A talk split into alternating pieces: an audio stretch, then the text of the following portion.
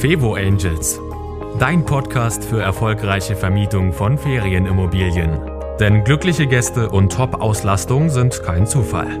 Von und mit Annie Grau. Kleine Überraschung gefällig, dann teste meinen Newsletter. Und ich verspreche dir, schon wenige Tage nach deiner Anmeldung bekommst du eine kleine persönliche Überraschung von mir. Und das soll dir nicht nur eine Freude bereiten, sondern ich zeige dir auch, wie du damit deine Gäste begeistern kannst, und zwar schon vor der Anreise. Also sei gespannt und melde dich an auf www.fevo-angels.de slash newsletter. Und jetzt zur nächsten Folge. Heute habe ich einen ganz besonderen Gast.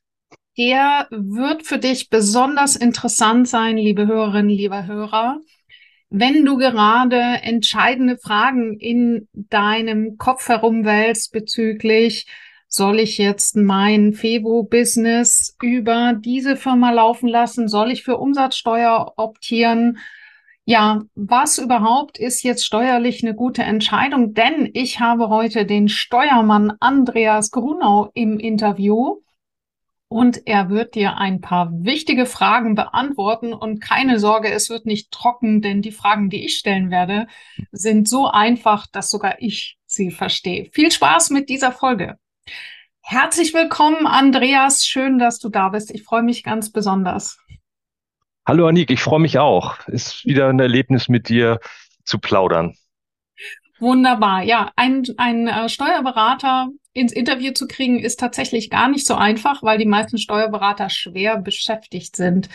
Äh, Andreas, du bist ja nicht nur Steuerberater, sondern du bist ja für die FEBO-Vermietung wirklich ein Rundum-Experte, weil du ja nicht nur selber Häuser besitzt und sie vermietest, sondern auch eine komplette Ferienanlage betreust. Wie, wie viele Ferienhäuser sind denn da drin? Insgesamt sind, haben wir 15 Ferienhäuser, wovon uns fünf gehören und dann vermieten wir noch für andere, beziehungsweise verwalten wir für andere Eigentümer die Objekte. Genau, also du hast hier sozusagen die Sicht aus drei verschiedenen Perspektiven, sowohl der Eigentümer, der selbst vermietet, der Verwalter, der für andere eben die Wohnungen betreut und die Sicht natürlich des Steuerberaters. Und deswegen bin ich heute ganz besonders gespannt auf deine Einsichten. Wie ähm, fangen wir mal mit so einer ganz, ganz typischen Frage an. Also es ist ja häufig so die Frage, vermiete ich jetzt gewerblich oder privat? Und ich muss persönlich ja sagen, ich habe ja im Bereich Steuer in meinem Gehirn irgendwo so eine Teflon-Beschichtung. Ja, also äh, ich bin jetzt seit 20 Jahren Unternehmerin und habe dann äh, 2009 geheiratet und das war das erste Thema, was ich outgesourced habe, nämlich an meinen Ehemann, war das Gespräch, die Gespräche mit unserer Steuerberaterin, weil es wirklich jetzt nicht mein Favorite ist. Ähm, das heißt eben, liebe Hörerinnen, liebe Hörer, wenn es euch so geht, dass ihr das Thema Steuern halt wirklich, oh, jetzt zum Einschlafen, ich bin völlig bei euch und deswegen jetzt auch die erste grundsätzliche Frage.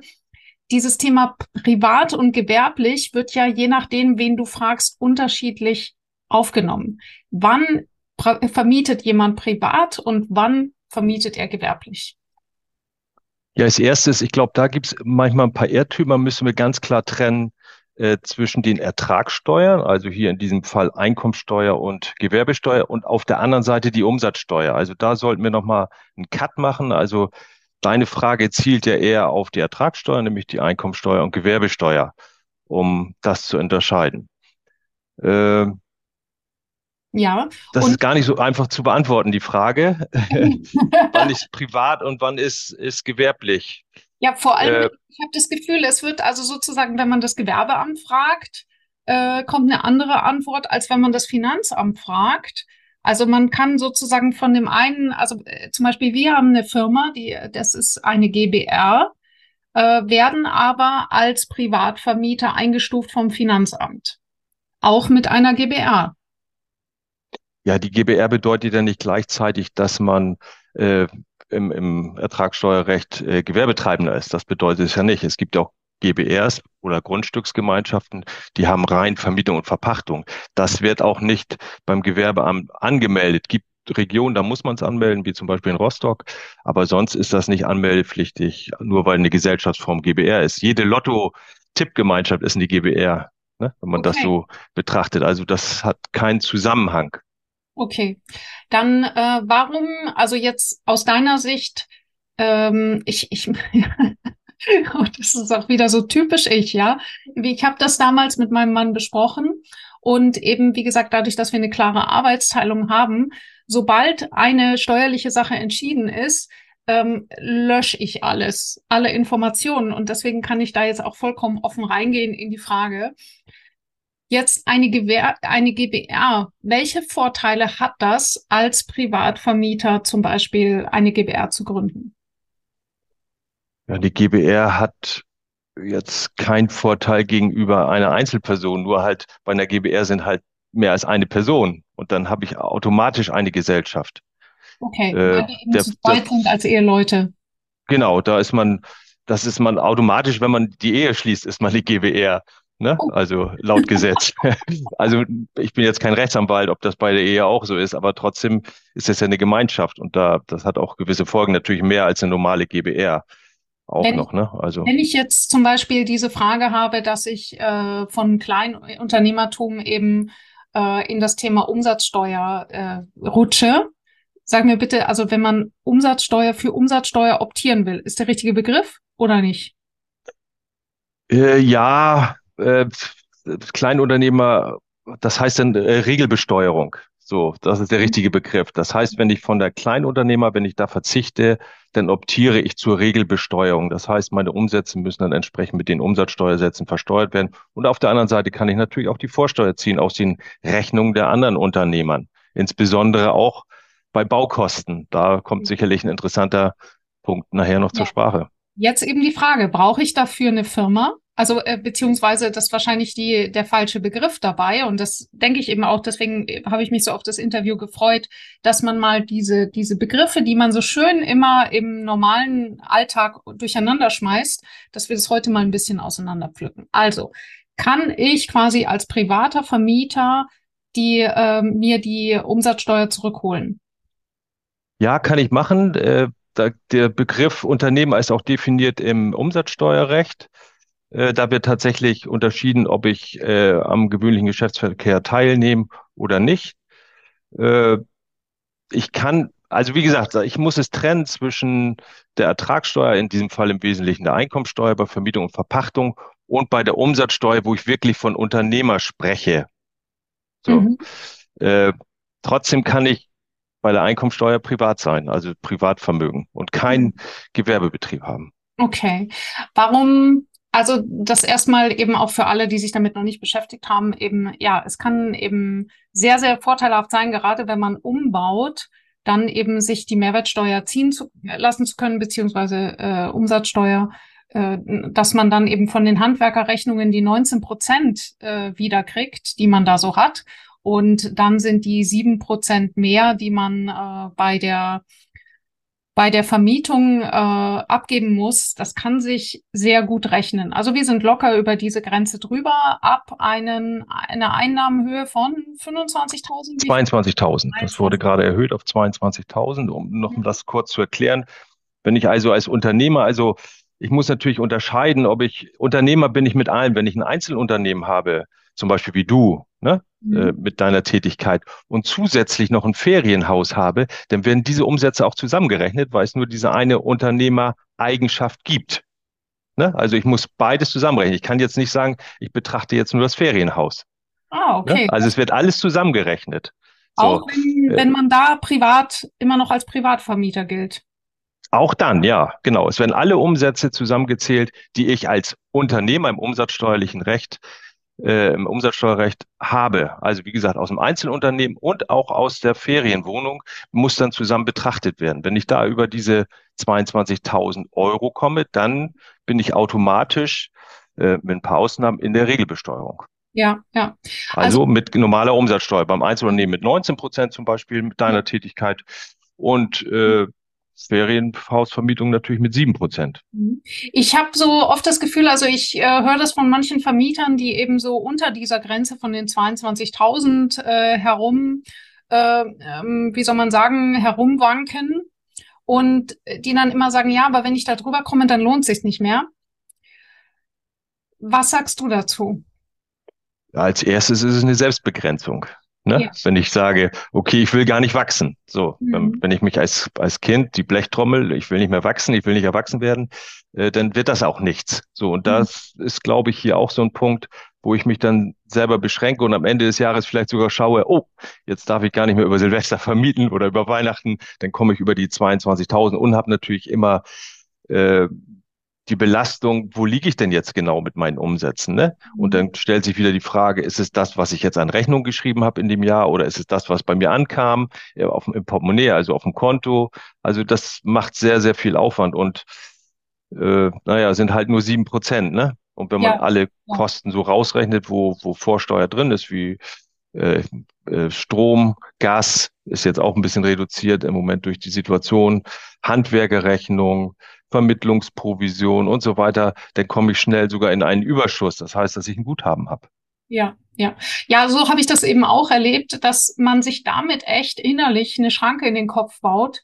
Und also jetzt jeder, der jetzt gerade an dem Punkt ist, würde ich sagen, äh, Mut zum Wachstum. Und äh, diese Herumrechnerei ist also aus, aus, ich denke mal, da spreche ich jetzt für uns beide, ein, eine Milchmädchenrechnung dieses, ah, was, was lohnt sich da mehr, wenn ich da jetzt drunter bleibe? Genau, sparen. Ja, ich habe hab natürlich auch ein paar Verpflichtungen, wenn ich äh, zur Regelbesteuerung gehe oder automatisch drin bin, entsprechend, wenn ich die Umsätze überschreite. Also um nochmal das kurz darzustellen, mhm. Kleinunternehmerregelung heißt, wenn ich jetzt ein Gründer bin, also ich habe meine erste, bin Arbeitnehmer als Beispiel und kaufe mir dann ein Ferienhaus oder eine Ferienwohnung äh, und, und plane dann die Umsätze und sage, okay, im ersten Jahr werde ich dann äh, unter 22.000 bleiben, dann lasse ich das mal dabei und dann mache ich, bin ich Kleinunternehmer, dann kann ich das äh, beantragen beziehungsweise feststellen lassen.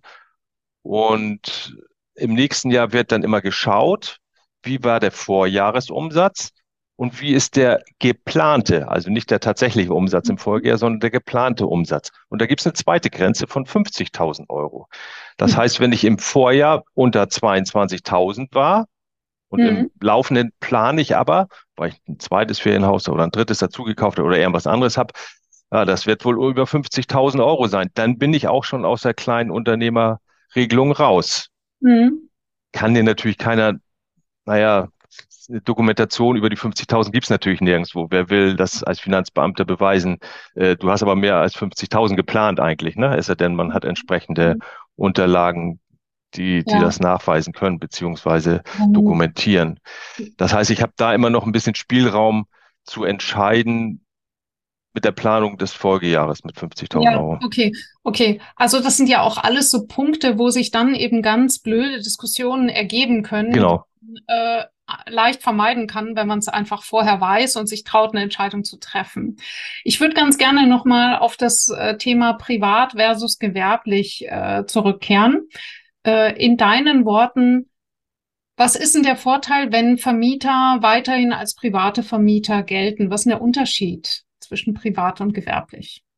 Also ich hole noch mal eben ganz kurz aus. Und zwar gibt es im Einkommensteuerrecht, äh, im Einkommensteuergesetz sieben Einkunftsarten. Das ist vielleicht gar nicht so, so unwichtig zu wissen, ne? um das ein bisschen einzuordnen.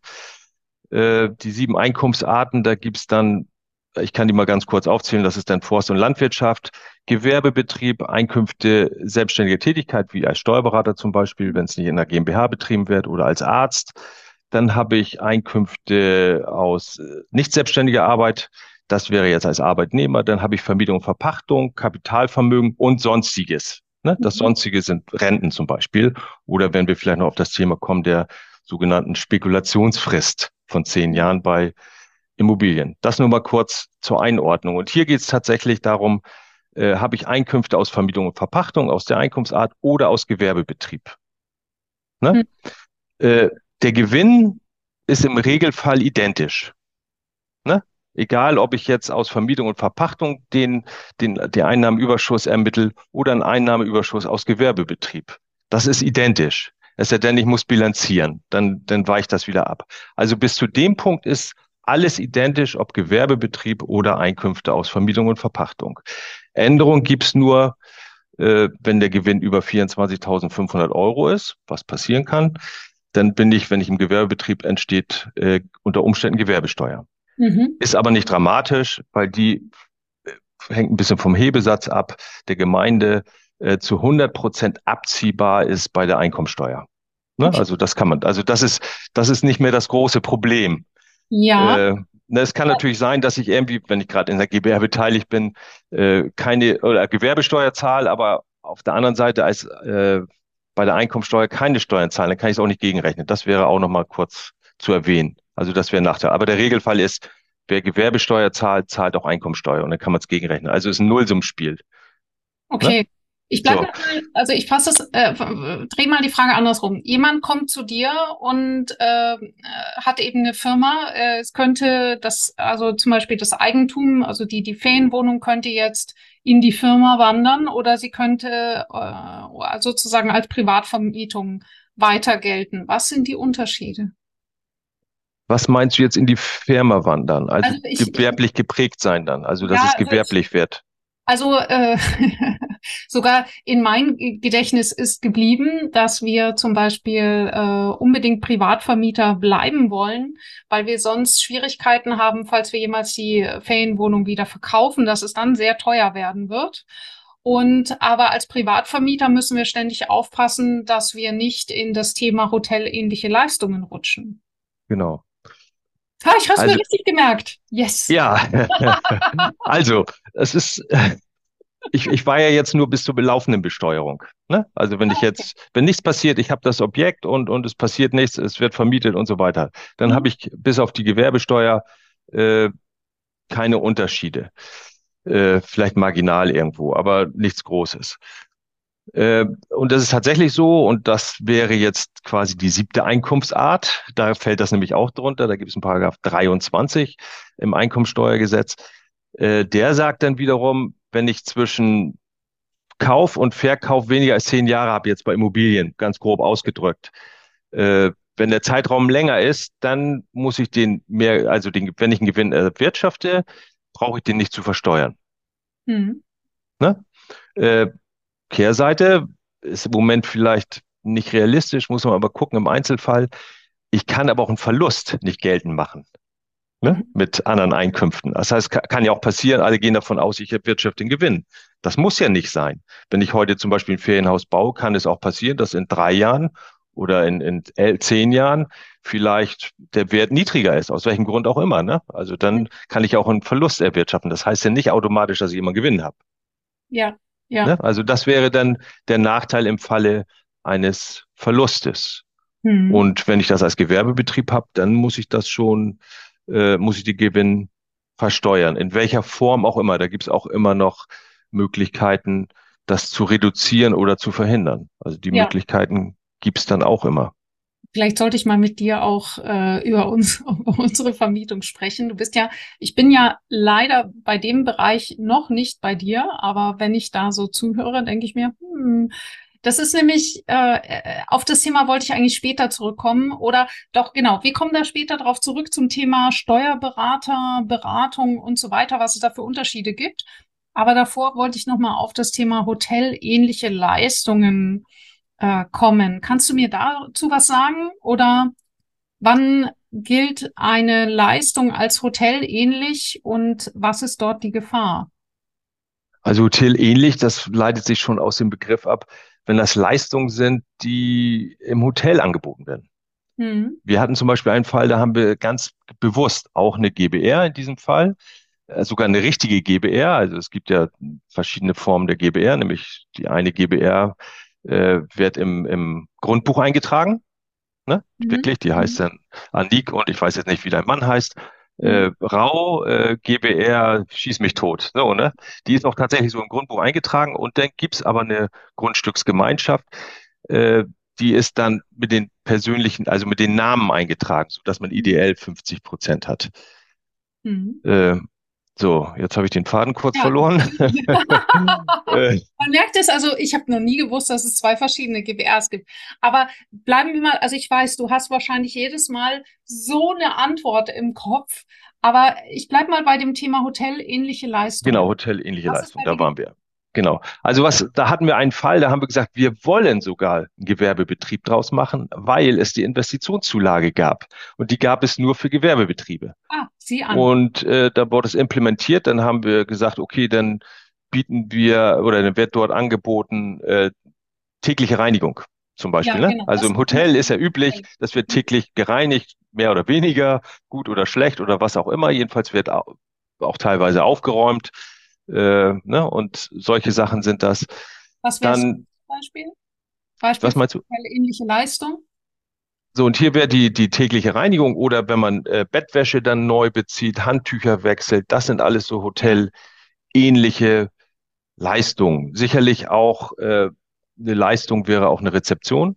Ne? Ja, ein das Ansprechpartner rund um die Uhr, das ist zum Beispiel gilt als hotelähnliche Leistung, soweit ich. Äh ja, das ist zumindest ein Indiz, ne? dass man sagen ja. kann, so, äh, jetzt stehen wir natürlich alle irgendwie als Vermieter rund um die Uhr vielleicht zur Verfügung. Gefühlt zumindest, ist ja nicht mhm. tatsächlich so. Äh, das ist auch ein Kriterium, aber das ist ein bisschen umfangreicher, wie man das differenzieren kann. Also man muss erstmal zwei Sachen unterscheiden. Bin ich jetzt in einem Gebiet oder in einer Organisation mit eingebunden, zum Beispiel in so einem Ferienpark, ne, mhm. ne, wo es eine Organisation gibt, die fast alles machen, oder habe ich mein äh, meine Ferienwohnung, mein Ferienhaus mhm. ganz alleine für mich irgendwie auf der grünen Wiese stehen. Da muss man schon mal unterscheiden, ne, mhm. was dann ist. Dann äh, in so einem Feriengebiet oder in so einem Park, äh, da läuft man schon eher Gefahr, dass man da gewerblich wird, insbesondere wenn es da eine Rezeption gibt. Ne? Auch also da muss Einzel, also auch so als Einzel, ja, ja, da, das, das ist, okay. da ist, da ist die Gefahr. Ja. Ich sehe jetzt das nicht bei einem, der nur ein Ferienhaus irgendwo äh, ja. auf der grünen Wiese also, hat, ne? Also ich habe äh, natürlich auch, wenn ich, wenn ich alle Leistungen erbringe, äh, die ein Hotel erbringt, nämlich, dass ich rund um die Uhr zur Verfügung stehe, dass ich äh, auch ein Punkt ist sicherlich die kurzfristige Vermietung, also alles unter sieben Tagen oder Nächten. Mhm äh, insbesondere für Gäste, die vor der Tür stehen und nicht gebucht mhm. haben. So, ah. ne? Also wenn ich zwei Tage vorher mich anmelde und so, sehe ich da jetzt erstmal kein Problem. Aber wenn ein Gast vor der Tür steht und ich könnte jeden empfangen, ne? vorausgesetzt ist natürlich mhm. was frei. Also wenn diese Zugangsmöglichkeit bestünde. Ja. Äh, beim Hotel ist es ja so, du kommst da hin und sagst, haben Sie was frei? Ja, hier hast du das ja, Zimmer, ja. ist auch aufgeräumt und so weiter. Aber Wir alle kennen das auch. Samstag ist Abreise, nicht gleich wieder kommen Gäste am Samstag in alle Objekte, einer Mittwoch, Donnerstag, dann sind auch nicht alle Häuser gleich gereinigt. Ne? Also da sehe ich jetzt nicht die große Gefahr. Also äh, worum es mir geht, ist, äh, dass viele Vermieter zum Beispiel denken sich, ach, ich könnte noch was zusätzlich anbieten. Zum Beispiel, ich hatte mal einen, ich habe einen Vermieter, der ähm, zum Beispiel kennt dann einen Privatkoch und möchte dann sozusagen als buchstäblich Zusatzleistungen eben solche äh, Candlelight-Dinners anbieten und hat das eben in sein Inserat geschrieben. Also, dass es das eben zusätzlich gibt oder dass es vielleicht, was weiß ich, ähm, Yogakurse gibt oder keine Ahnung, was sich der Vermieter halt einfallen lässt als zusätzliche Leistung. Und ähm, das, also wichtig ist dabei eben immer, das sind kostenpflichtige Sachen, also alles, was sozusagen man dem äh, dem Gast als zusätzlichen Service anbieten will. Darum geht es vor allem, denke ich mal. Okay, jetzt auch sowas wie ständige Erreichbarkeit ist ja auch. Aber was würdest du sagen, wenn jetzt ein Privatvermieter zum Beispiel sagt, hey, ich möchte jetzt noch so ein Candlelight-Dinner anbieten? Das ist doch dann schon wirklich äh, hotelähnliche, eine hotelähnliche Leistung und er riskiert damit, als gewerblicher Vermieter eingestuft zu werden. Ist das jetzt korrekt? Äh, jetzt können wir auch nochmal einmal da unterscheiden, ob er das selber anbietet. Ja. Ist er selber der Koch? Dann würde ich sagen, ja. Okay, was ist, Auf jeden Fall. Ne? Aber wenn er einen Fremden ja. vermittelt und das äh, ist das nicht das Hauptgeschäft, dann ist dann das kein, komm, kommen wir nicht in die Gewerblichkeit. Okay, aber jetzt angenommen, er würde es quasi selber, also er hätte zum Beispiel einen Mitarbeiter oder die Frau kocht oder er kocht selber. Äh, und dann sagt man so nach dem Motto, wenn du jetzt noch 20 Euro bezahlst, dann koche ich dir noch einen Abend. Ja, dann bist du drin, dann bist du drin. Dann bist du drin. mit Wenn eigenem du aber Personal. sagst, hier im Ort habe ich eine Kooperation mit XY, dann bist du nicht drin. Genau, der, der verhandelt das ja mit demjenigen und sagt, okay, wann hast du Zeit und wann machst du mir das fertig? Und äh, der eine stellt dann nur quasi den Kontakt her. Und Ne? was, was ist zum Beispiel mit einer Minibar, die kostenpflichtig ist? Also wenn jemand sowas machen würde, ich sage ja sowieso, Leute, kommt, stellt da drei Bier hin und äh, schenkt Genau, die Marketingabteilung sagt, mach möglichst viel für den Gast und das Ja. Steuerrecht sagt dann, oh, oh, oh, oh, oh. Ja, Äh, genau. Nee, in, der- in der Summe, also das gibt auch Urteile dazu, die sind auch schon relativ alt. Das, eine Minibar ist nicht das Problem. Okay, also auch wenn ich äh, angenommen, was, was ist denn jetzt zum Beispiel mit einer kostenpflichtigen Sauna? Also wenn ich jetzt dann sage, Sauna kostet 10 Euro am Tag oder sowas. Äh, ist auch nicht das Problem, es sei denn, da ist wieder ein Sauna, also es ist ein Wellnessbereich, ne? Also dass ich sage, okay, ich habe hier auch ein, eine Massage, dann habe ich noch, äh, dann ist jemand da, der die Sauna anmacht, der den Saunagang betreut und so weiter, dann habe ich das Problem, aber nicht bei einer normalen Sauna. Okay, also weil Ne? Aber Wellnessbereich, wenn jetzt noch mehr angeboten wird, dann Hm. könnte es schon zum Thema werden. Das ist Okay. richtig. Also ich würde jetzt zum Beispiel dann sagen, ähm, also das Finanzamt orientiert sich ja an unserer Außendarstellung. Also sprich, äh, ich habe teilweise Rückmeldungen bekommen, dass das Finanzamt eben äh, Bewertungen zum Beispiel zitiert hat. Ja, äh, also das heißt, wenn ihr ähm, das klar darstellt in euren Inseraten, was jetzt zum Beispiel, wie das ist mit so einer, mit so einer Zusatzleistung, da sollte man durchaus mal kurz mit seinem Steuerberater brainstormen, was da drin stehen sollte, damit das Finanzamt einem nicht direkt auf die Füße tritt. Also ich finde es immer, es ist wie so ein, wie so ein Widerhaken am Inserat, sozusagen, wenn irgendwie ein äh, Finanzamt aufmerksam wird und irgendein Punkt ist nicht sofort klar dann äh, kann es sein, dass man da eben doofe Fragen kriegt und sich erst erklären muss und so weiter. Und manchmal reichen da schon zwei, drei Worte. Wir wollen ja unser Inserat jetzt nicht am Finanzamt ausrichten, aber manchmal ist es sehr, sehr einfach, dass man dann eben hinschreibt, Kooperation mit anderen Anbietern oder irgendwie sowas und äh, dann kriegt man auch keine doofen Fragen. Hast du da noch einen Tipp zu dem Thema? Ja, um hier zu sagen, man kann natürlich nicht, also jedes Finanzamt ist auch unterschiedlich. Ne? Mhm. Oh ja. Und, und äh, jedes Bundesland ist auch unterschiedlich. Äh, das heißt, hier in Mecklenburg-Vorpommern, ich komme also aus Waren an der Müritz, äh, da ist natürlich Tourismus ganz weit oben und da sehen die natürlich auch, wenn sie da irgendeinen Punkt angreifen, äh, dann können sie auch gu- gut abschöpfen. So, wenn man jetzt wieder andere Regionen, ich will keinem auf die Füße treten, aber in Sachsen-Anhalt ist das sicherlich schwieriger. Äh, und wenn das keine Ferienregion ist, dann wird es auch da wieder anders betrachtet, weil das Finanzamt dort nicht viele Ansatzpunkte hätte, wenn ich, weil ich relativ wenig Vermieter habe. Ja, Ne? ja. Und vielleicht Da- auch relativ wenig Erfahrung mit dem Thema. Ja, genau. Die Erfahrung kommt dann auch dazu und sagen, okay, äh, da gehe ich dann doch lieber nicht ran, ne? Mhm. Und ich hatte jetzt auch vor kurzem mal eine Prüfung, da hatte die Prüferin selber eine Ferienwohnung und wollte uns dann erzählen, äh, wie das läuft, ne, mit der Vermietung und Mhm. wie man gute Zahlen hinbekommt und dass die Zahlen zu niedrig sind und so weiter, ne? Also das Finanzamt greift oftmals, also Prüfer greifen oft äh, in ihre Erfahrungskiste und glauben es besser zu können als der Unternehmer. Mhm. So, das, Mhm. das muss man einfach wissen. Mhm. Aber das kann man ganz gut aushebeln. Also die Ja. sollen jetzt nicht den Unternehmer ersetzen, ne? Ja, ja, okay. Ähm, jetzt mal grundsätzlich zu der Frage eben, ganz, ganz viele haben ja schon einen Steuerberater. Ähm, wie würdest du das sehen? Gi- Gibt es da Unterschiede zwischen den Steuerberatern? Kann jeder gleich gut beraten oder sollte man da auf bestimmte Dinge achten bei der Wahl des Steuerberaters? Also grundsätzlich von der, von der Ausbildung her kann es jeder. Mhm. Jetzt ist nur die Frage, ob er einen Fokus darauf legt. Ja, Äh, die meisten Steuerberater oder Steuerberatungsgesellschaften reflektieren doch mehr auf die äh, Unternehmen in Form von GmbHs, KGs etc., auch Einzelunternehmen, aber die tatsächlich Gewerbetreibende sind. Das muss man einfach wissen, weil das ist äh, der Bereich, wo einfach es einfacher ist, beziehungsweise man auf der anderen Seite auch einen Unternehmer hat, oftmals. Mhm. So, mhm. und äh, da wird natürlich auch Geld verdient mit Buchführung beziehungsweise Betreuung, Buchführung, Digitalisierung und so weiter. Also deshalb ist dieser Bereich rein Ferienhausvermietung gar nicht so lukrativ. Es sei denn, es ist ein Unternehmer, der nebenbei noch Ferienhäuser und Wohnungen hat. Dann ist er schon wieder attraktiver. Du meinst Aber aus Sicht des Steuerberaters? Aus Sicht des Steuerberaters, ne? Das heißt, da, wo ich auch die, die höchsten Erträge erzielen kann. Das, das muss man einfach wissen, ne? Äh, weil das Wissen auf Unternehmerseite oftmals höher ist als auf, ich sag mal, äh, jemand, der kein Unternehmen hat im eigentlichen Sinne, sondern nur eine Ferienwohnung, der ist oftmals nicht so bewandert. Gibt natürlich auch andere, ne?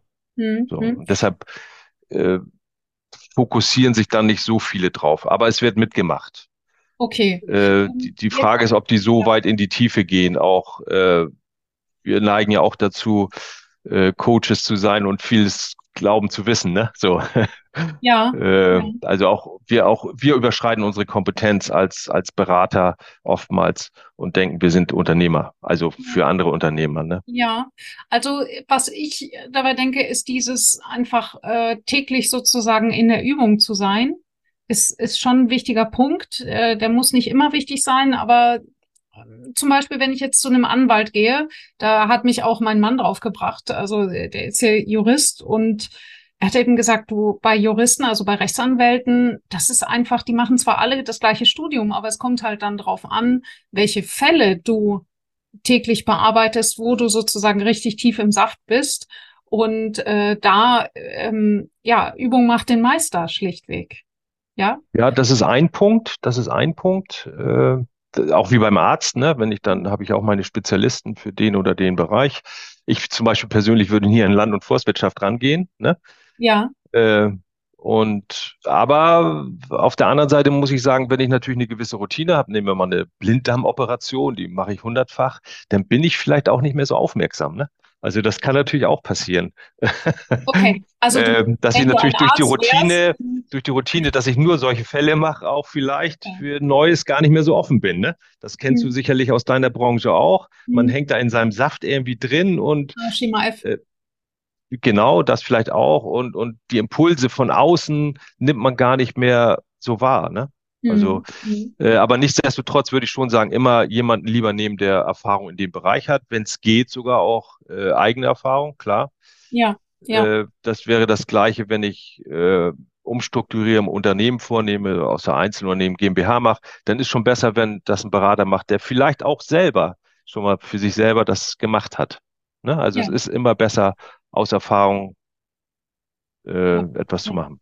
Ja, äh, absolut. Also ich meine, ich sage ja immer, wenn, wenn mich jemand fragt, Annik, du hast nur eine Ferienwohnung ähm, und äh, was, was willst du hier überhaupt erzählen? Dann sage ich auch immer, äh, wenn du, wenn du einen Kinderarzt fragst, äh, dann, dann fragst du ja auch nicht, wie viele Kinder der hat. Also es kommt halt immer darauf an, wo nimmt derjenige seine Erfahrungen her. Deswegen ist eben dieser Punkt nicht nur wichtig, wie viele Mandanten hat die Person als äh, Steuerberater, also wie viele, wie viele Fevo-Vermieter hat die Person schon, sondern vielleicht eben auch dieses Thema, okay, vermietet sie selber und oder. Also es kann wechseln, es kommt, es gibt ganz verschiedene ähm, Wege, die nach Rom führen und jeder ist für sich interessant und kann neue Impulse geben.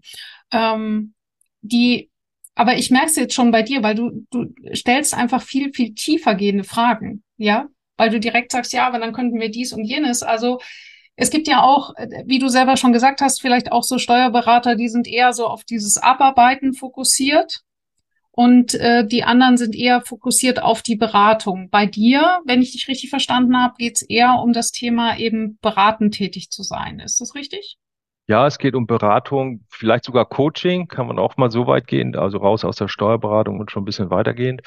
Äh, zu meiner Historie, ich bin jetzt 58, äh, und habe äh, 20 Jahre eine Steuerberatungsgesellschaft geleitet mit 15 Mitarbeiterinnen im Wesentlichen, auch mal hin und wieder ein Mann dabei.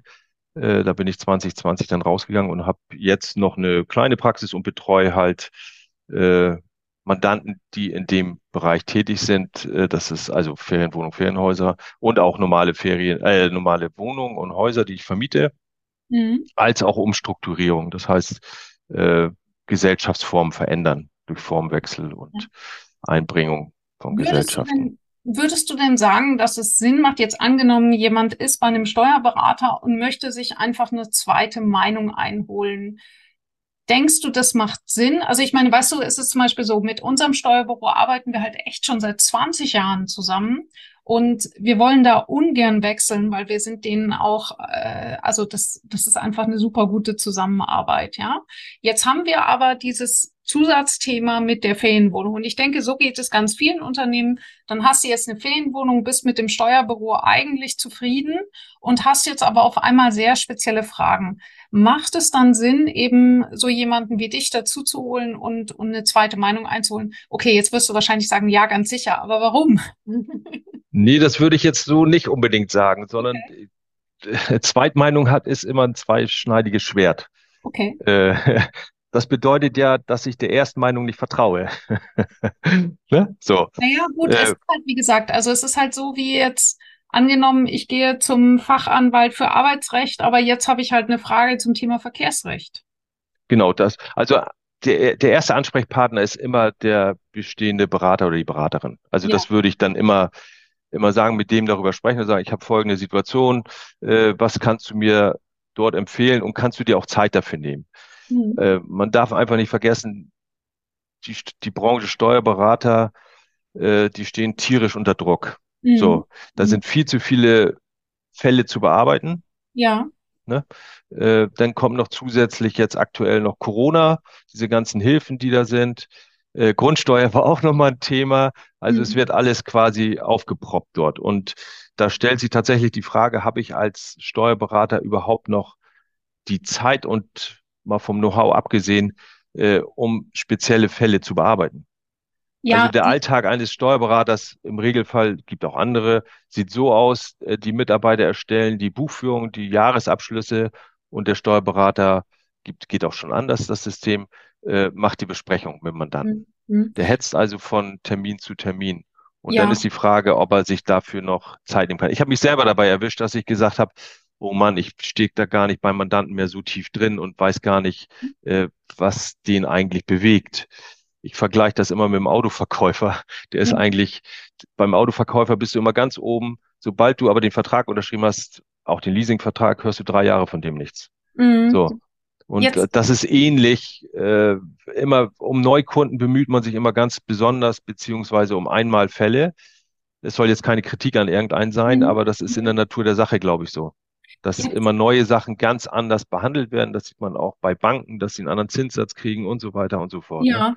Und deshalb aber erste Adresse, meine Empfehlung, immer mit dem eigenen Berater erstmal sprechen und sagen, okay, äh, das, ich habe jetzt eine Ferienwohnung, hast du da Erfahrung mit oder ist es für dich in Ordnung? Man braucht ihn natürlich nicht fragen, äh, wenn ich mir dann nochmal einen anderen Berater vielleicht nehme, der mich nur in dem Bereich äh, berät. So naja, das ist meine jetzt Vorgehensweise. Frage. Also Jetzt mal, also du sagst ja hier zwei Meinungen. Also jetzt zum Beispiel, wie jetzt in diesem Fall. Du hast halt einen Steuerberater, von dem du weißt, äh, der hat weder irgendwelche Mandanten noch, äh, noch Erfahrung mit dem Bereich. Ja? So. Mhm. Jetzt ist die Frage, macht es Sinn, sich also da eben äh, auch mal mit einem Steuerberater, der damit viel Erfahrung hat, zu sprechen? Oder sagst du, das führt gar nicht irgendwo hin? Wenn, dann müsste derjenige komplett wechseln. Nein, das kann man punktuell machen. Also was okay. ich auch gar nicht mehr möchte, ist, dass ich äh, Mandat übernehme, der dann auch, wo ich dann noch eine Buchführung und so weiter begleiten soll. Das, das möchte ich mhm. gar nicht. Vielleicht noch einen Jahresabschluss, aber nicht Buchführung, Lohn und so weiter. Ne? Also da stehe ich auch nicht zur Verfügung. Ich stehe ganz punktuell da zur Verfügung, wo es um den Bereich Ferienhäuser, Vermietung und so weiter geht. Also da stehe ich zur Verfügung. Oder für einmalige Sachen, dann mhm. auch in Zusammenarbeit hatte ich jetzt gerade einen Fall, da rief mich eine Kollegin an und sagte, du, ich habe hier eine Umstrukturierung vom, von der GmbH, soll in eine Holding rein. Ich habe da aber gar keine Mandate drüber und auch keine Erfahrung. Äh, kannst du mit dem Mandanten mal sprechen, dann können wir das zusammen machen.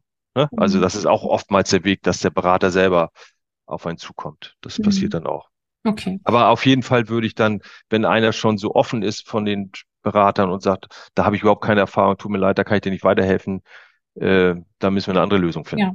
Also ich merke, dass du, äh, du bist natürlich sehr darauf bedacht und es spricht für dich, dass du nicht einem anderen Steuerberater jetzt auf die Füße treten willst. Aber eben, es ist ja genauso eben wie bei Ärzten oder sonst was, oder ich sage ja auch von mir, äh, alle steuerlichen Fragen äh, wendet euch an, an einen Steuerberater, nicht an mich. Da bin ich einfach nicht die Spezialistin. Auch zum Thema Investment bin ich nicht die Spezialistin. Also äh, das ist schon, ich finde, das ist vollkommen okay, dass da auch mal jemand anderes kommt und, und dazu Input gibt. Ja, ähm, deswegen freue ich mich ganz besonderes, äh, dass du auch als Experte dabei bist bei meinem Mentoring und äh, dort eben auch Rede und Antwort stehen wirst für die Teilnehmer. Also das wird wirklich richtig, richtig klasse. Freue ich mich total drauf.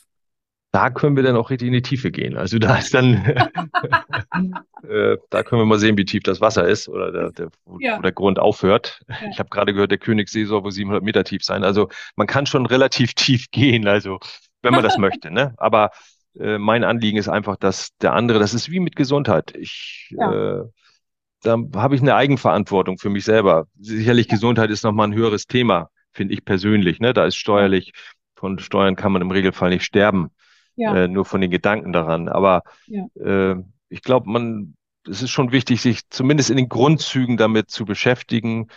Äh, das ist ganz wichtig. Ja, genau. Also, also eben einfach mal überlegen, ist da wirklich alles in Ordnung oder habe ich vielleicht ein bisschen Bauchschmerzen bei dem Thema? Dann macht es Sinn, sich eine zweite Meinung einzuholen und eben du achtest dann schon drauf, dass man dem Steuerberater nicht auf die Füße tritt.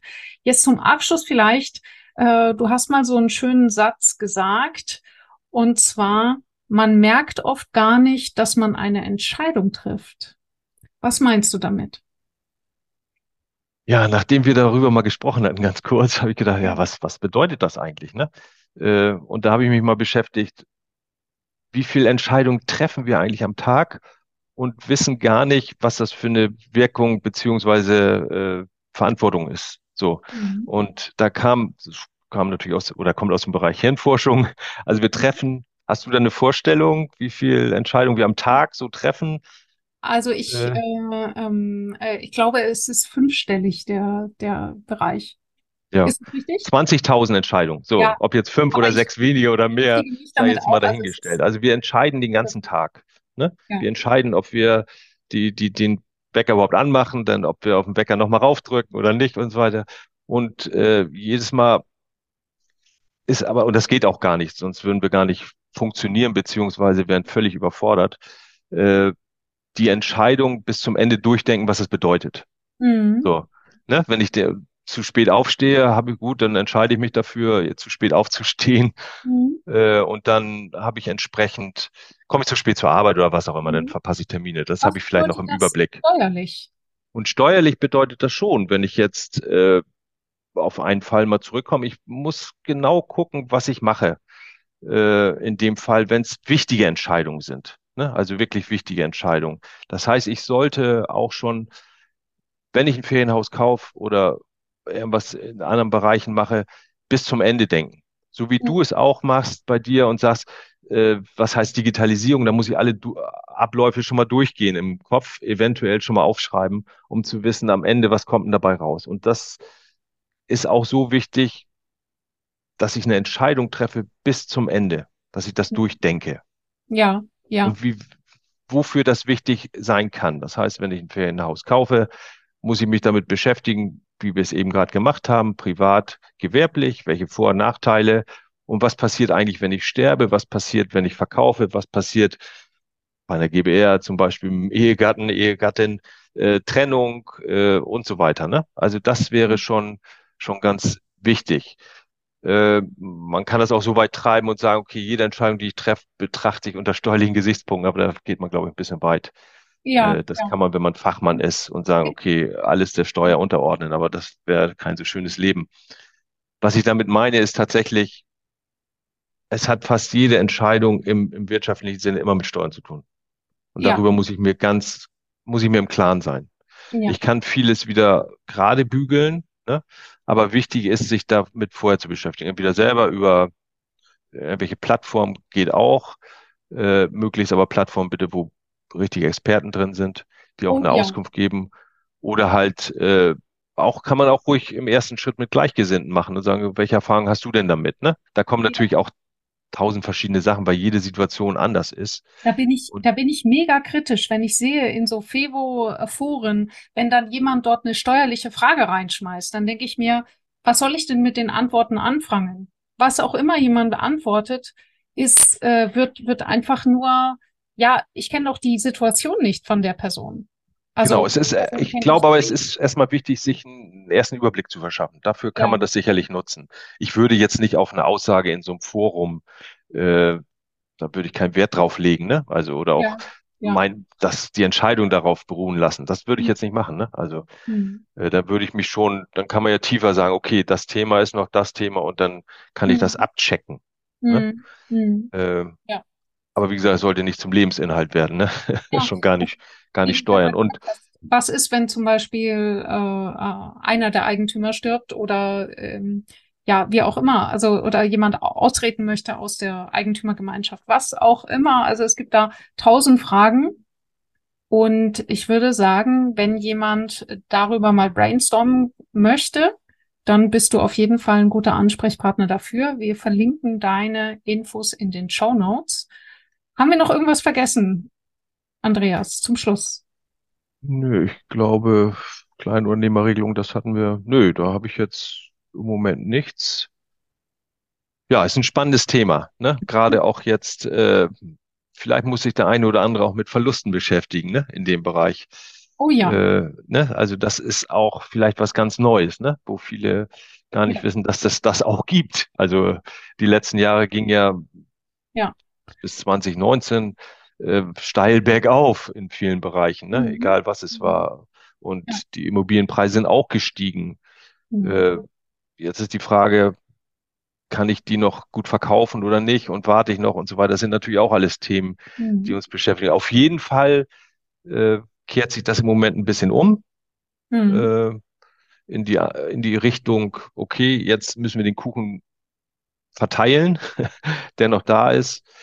Äh, aber ich bin da sehr optimistisch, das wird sich in den nächsten Jahren auch wieder ändern. Ne? Also so viel Erfahrung habe ich jetzt, dass immer wieder was Neues kommt. Aber ich kann mich auch überraschen lassen und sagen, das geht nur noch nach unten. Ne? Das kann natürlich auch sein, was ich aber ja. nicht glaube.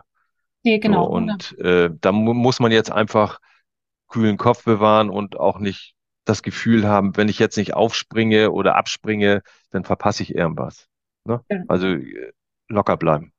Also ich mache es dann immer so, ich führe dann ein Strategiegespräch mit äh, dem Steuerberater meines Vertrauens, äh, eben ansonsten meistens bei unternehmerischen Entscheidungen. Dann entscheide ich und wie man dann merkt, danach vergesse ich alles. Weil es ist ja okay, wenn die Entscheidung ja getroffen ist, dann, dann kann man es ja auch machen. Ne? Klar, so, man kann seine Entscheidung nochmal revidieren beziehungsweise überdenken. Ja. Ne? Das kann ja. man natürlich machen, wenn man neue Erkenntnisse hat. Ja, genau. Also in diesem Sinne, ihr müsst nicht jeden Tag darüber nachdenken, äh, was irgendwann mal sein wird, sondern einfach mal einen Termin im Kalender machen, wo ihr die Themen wirklich besprecht und wie eben wichtig, nicht nur besprechen und äh, sagen, sondern auch direkt entsprechend handeln. Und dann ist das Schöne, danach könnt ihr einen Haken drunter machen. Also ich wünsche euch fröhliches Umsetzen und wir sehen und hören uns in der nächsten Folge. Vielen Dank, Andreas, dass du da warst. Alles klar. Ich bedanke mich auch, Annik, dass du mir die Möglichkeit gegeben hast. Nur ganz kurz noch. Ich stehe natürlich auch für Tagescoaching zur Verfügung. Das heißt, wenn einer sagt, ich möchte mal einen Rundumschlag machen, kann er sich gerne bei mir melden. Wunderbar. Das war Fevo Angels. Dein Podcast für erfolgreiche Vermietung von Ferienimmobilien. Mehr Infos auf fevo-angels.de.